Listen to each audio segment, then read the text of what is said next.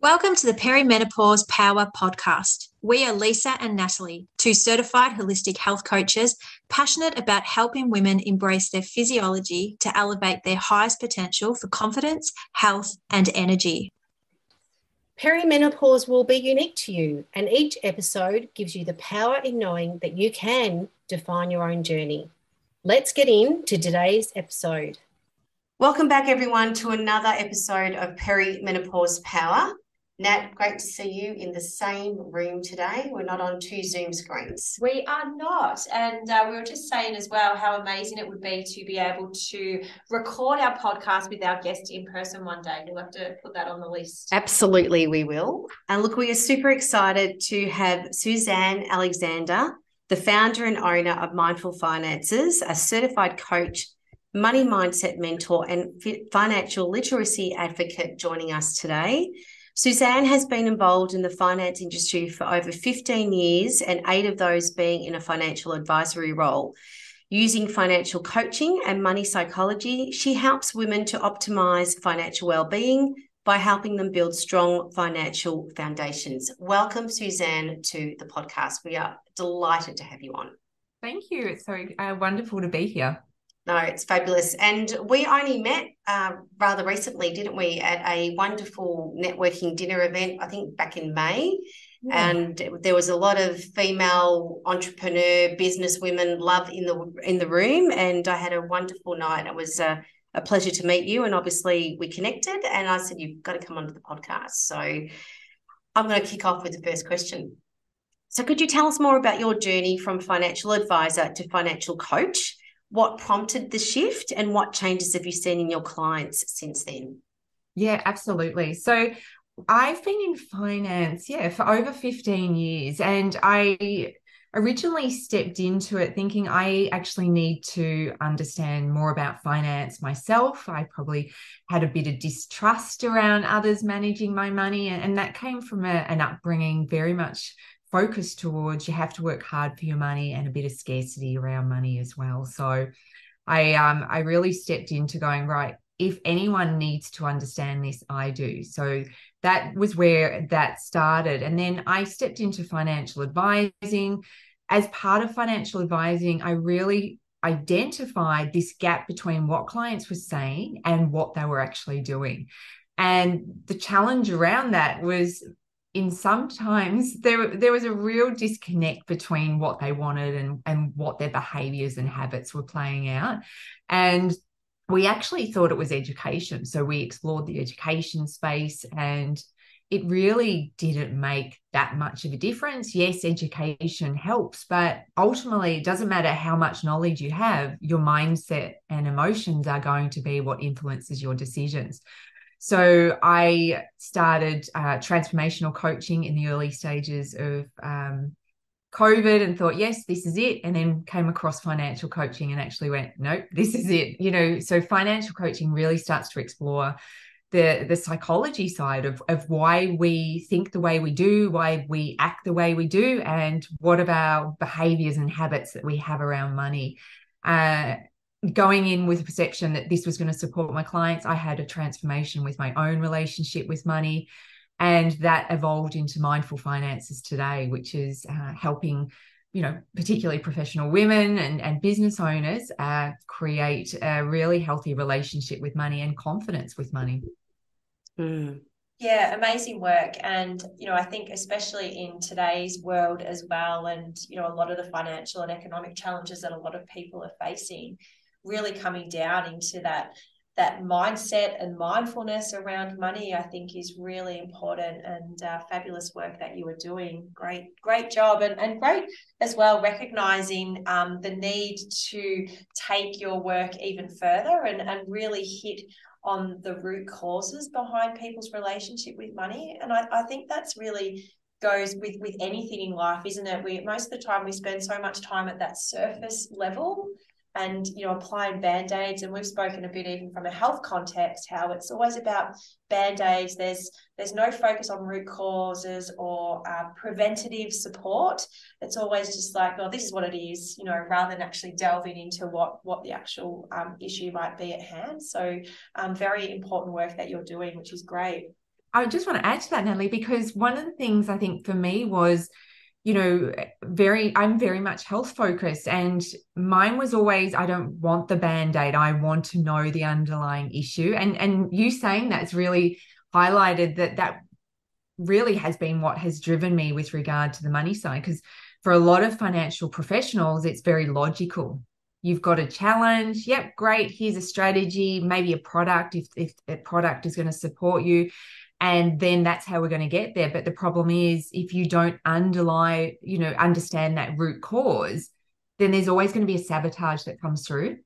Mm, for sure. And I think too, when you think about money, we automatically think about numbers and it being so black and white mm. that the numbers don't lie. These are the numbers and and and this is the information. But but everything's emotional, right? And we are emotional beings. And so even from money, uh, whatever our relationship is or mindset is, it's it's it's all emotions that that's driving that. So yeah, it's powerful work.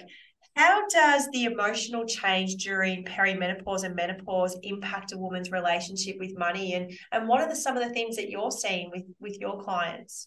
Yeah, absolutely. So if you think of those symptoms, so forgetfulness, anxiety, um, there's usually some stress a- around that period, brain fog, also stepping into low self worth and low confidence, these all come up um, and really are played out with money because, again, they're emotional. And 90% of our decisions around money are driven by emotion. Unfortunately, when we bring into the emotional side of perimenopause and menopause, what we can see is that that um, is seen in overspending. And that overspending can lead to buying external things that are going to provide short term relief. So there can be sort of that addiction to spending, or on the other side, which is that scarcity of not spending at all which is I'm not going to spend money on health professionals or other professionals that can support me to get through, maybe through lack of education, but because they don't feel that it is something that they should be spending, they may not feel a level of worth that they can spend that money on themselves because I think there really still is this persona that you just get on with it. Isn't that part of life? Isn't that and we know that's not the case, but there's still there's an underlying narrative well every female before you's gone through it and it hasn't been made into a big deal. But we're an entirely different generation. And we have so much more knowledge around what perimenopause and menopause is that we now have the tools to be able to support people and we should be advocating for that. Mm. I think there's probably a few nods going on with our listeners as you actually talk through that. And I think um, the next question probably actually feeds in beautifully with what you've just talked about the relationship between self worth and earning capacity, especially for women going through perimenopause and menopause. How do you see that playing out? Yeah, look, self worth at the core of a lot of the work that I do with women is low self worth and confidence and their internal measures. So these are internal stories and narratives that we're telling ourselves. And unfortunately, they're not generally positive stories and narratives that we're telling ourselves. And what can happen is that, and, and you hear it all the time charge your worth. Now that's okay to say if you've got high self-worth and, and a you know strong level of confidence, but if you don't have a high level of worth, you're only ever going to charge or earn at a capacity that feels comfortable and safe for you. And that's where the challenge comes in. So the, the challenge that arises is you don't charge enough for your services. So if you're in business you don't go for higher paying roles sometimes what can happen is you actually can go for roles that have um, a skill set below what you're capable of because you're seeking comfort. We as a society are driven by an underlying need to seek safety and comfort. And you add in low self-worth and, and there are situations around low self-worth where people have actually gone to their employers and said can you pay me less because i don't feel like i'm you know meeting your expectations and so this is what we don't want to be um, stepping into because it's it's uh, being aware that this hormonal imbalance is coming into play. And so it's really starting to look at um, you know the self-worth that you've got. How can you start improving that incrementally? And self-worth takes action. So if we can take a small step that then builds a level of confidence one of the things i've noticed out of covid especially is because a lot of us are working from home i work from home is that we aren't putting ourselves forwards for particular situations or in front of the right people. And so we're then actually removing ourselves another level from being considered for job opportunities, for pay rises. And so what we're having to do is actually advocate for ourselves in another way, which is really speaking up. And you know no judgment against men um, but you know there's harvard study around a male will go for a job with 60% of the skills and a woman will go only when they have 100% and it's really starting to put that frame of mind on which is how would a male advocate for themselves in this position? Because i think they're a fantastic role model from that perspective of how do we need to you know we I talk about in finance, there is feminine and masculine energy, and that's the masculine energy. How can we bring some masculine energy in how we can promote ourselves around our skills and capabilities and the value that we provide, whatever offering we are? And sometimes that's also just acknowledging what is the experience you've had over your whole lifetime. It's not your qualification per se, it's the experience and the qualification that actually creates the value you provide. Oh, absolutely. And, you know, as you were talking, I was thinking that exact same analogy with men and women. And we are seeing that for women in particular going through perimenopause, where we're seeing they're either leaving the workforce or even, I don't know, is it worse or the same? But like women are actually demoting mm. themselves mm. as well because they feel like they just are not up to that level of work for that role or they're not going for promotions as well and so it's you know it, it, it absolutely is sad but i guess it, it possibly is that underlying self-worth that they've had across their lifetime as well and as they're coming through this phase of life that's becoming even more louder because physically mentally and emotionally they're not feeling themselves and and then struggling or feeling like they just can't do the role. Um, but then sadly, what we see as well is you know the high rates of um, women who are homeless. 50 plus or 55 plus or their superannuation doesn't you know doesn't yeah. end up where it needs to be as yeah, well yeah, yeah exactly so and it, it's it's it's very similar conversation isn't it around you know the work that we do with menopause and health that yes, we absolutely advocate for women supporting their health today, but you're doing it for your future as well because mm. we're living 30, 40 years beyond that one day of menopause.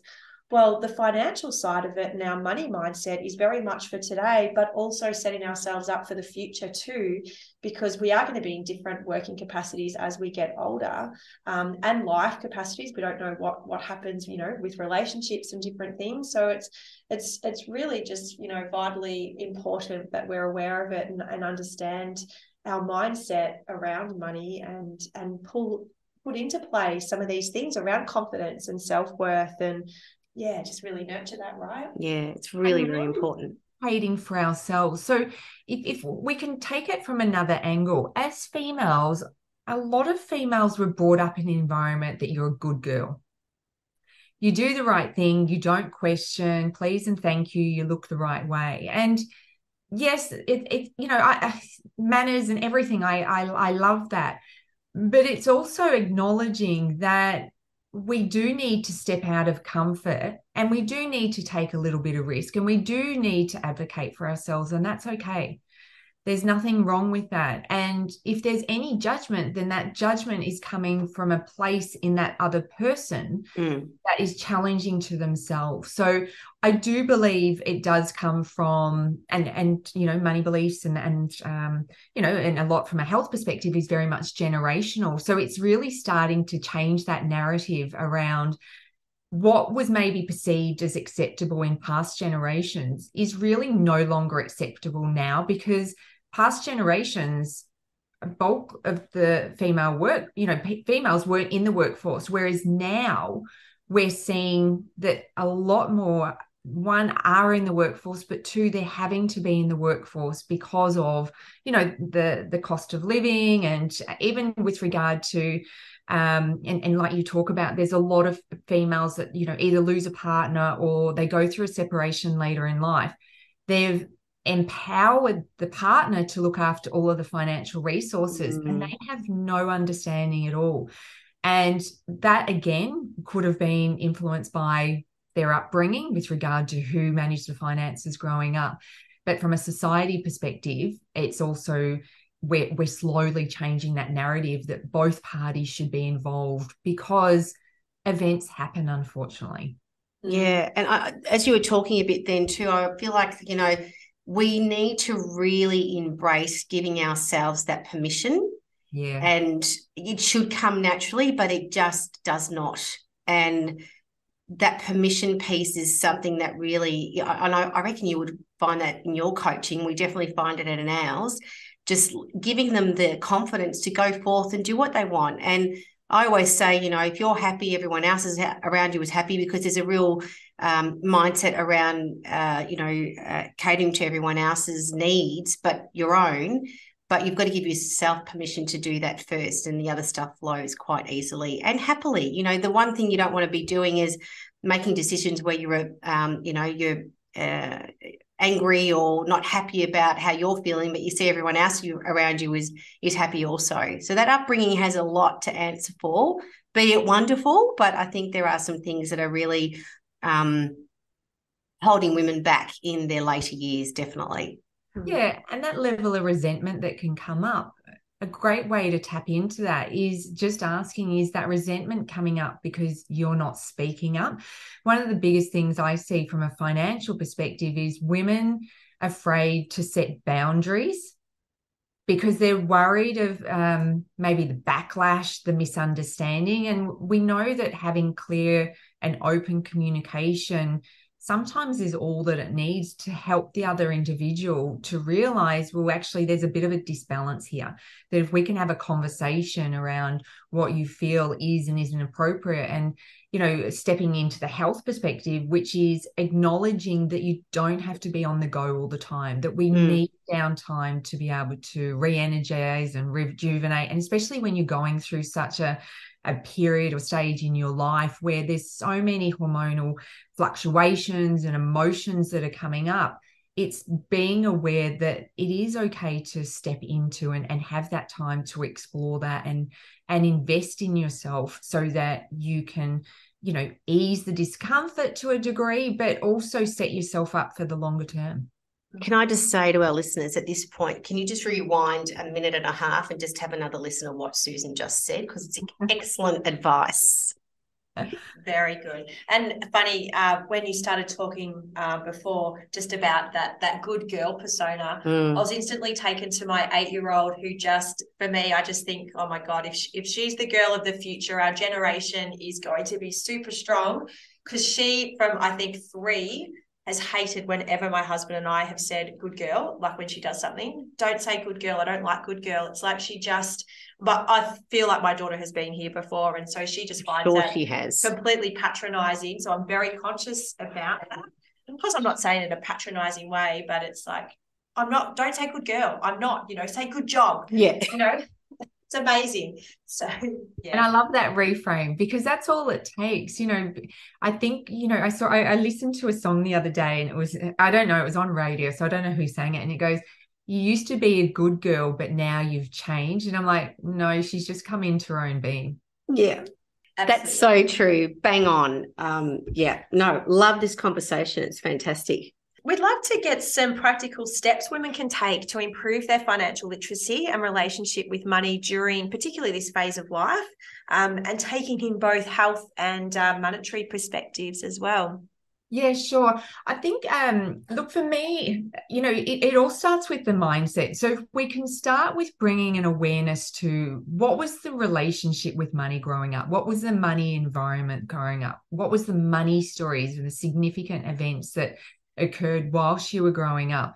And once we start exploring this, because most people don't realize is that most of our money beliefs are embedded by age six. they're explored between that six to 12 period, you know, embedded people, you know, they're checking with their friends, what are their friends doing? But essentially, they've pretty much been embedded by age six. And so, if we can start bringing this awareness, because like most things, after you read and write at school, you don't really upgrade how you read so that you can read quicker. It's the same with finances. You don't do a lot of work around money and it's not taught in schools or it wasn't historically taught in schools.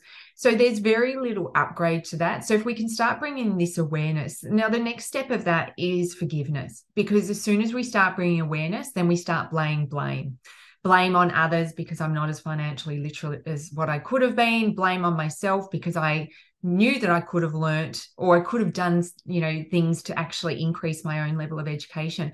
The reality is you were operating with the tools that you had available at that time. So having a real sense of compassion and forgiveness and acceptance of where you're at, but you now do have a choice to be able to change that. Then what we do is we step into that mindset piece, which is what is the beliefs that you're telling yourself? I'm not good with money. I don't know how to manage money.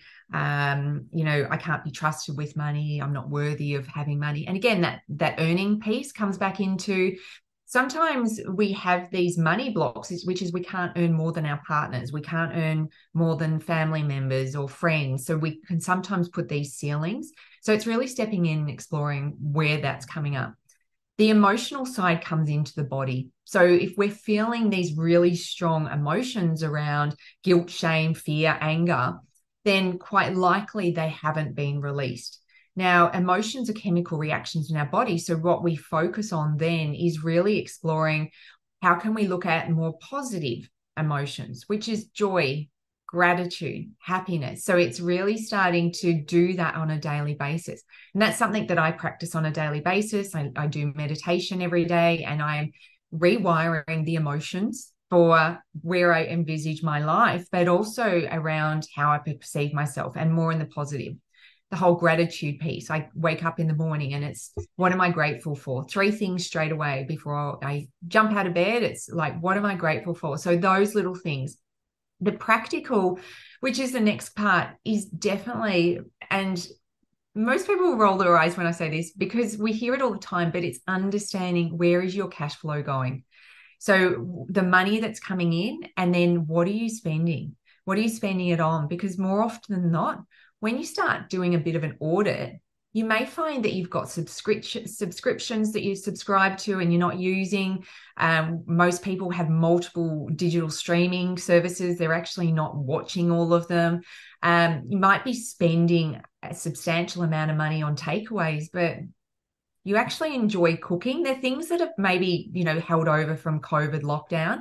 So it's getting really clear on, well, what am I spending my money on? Then understanding what what do I value? Do I value family? Do I value connection? Do I value health or growth, maybe education? So it's then redirecting that money to what you value, travel, and then going well okay obviously you need to be earning more than you're spending and you want to be able to be saving for the future as well. So making sure that there is money for an event if there's an emergency and even planning for um, you know perimenopause and menopause symptoms because there is costs involved with regard to managing that. So putting money aside towards health to make sure that you can go through this period and stage of life in as much comfort as you can by engaging whatever specialists or um, you know um, tools that you need to go through that. And then really stepping into checking in.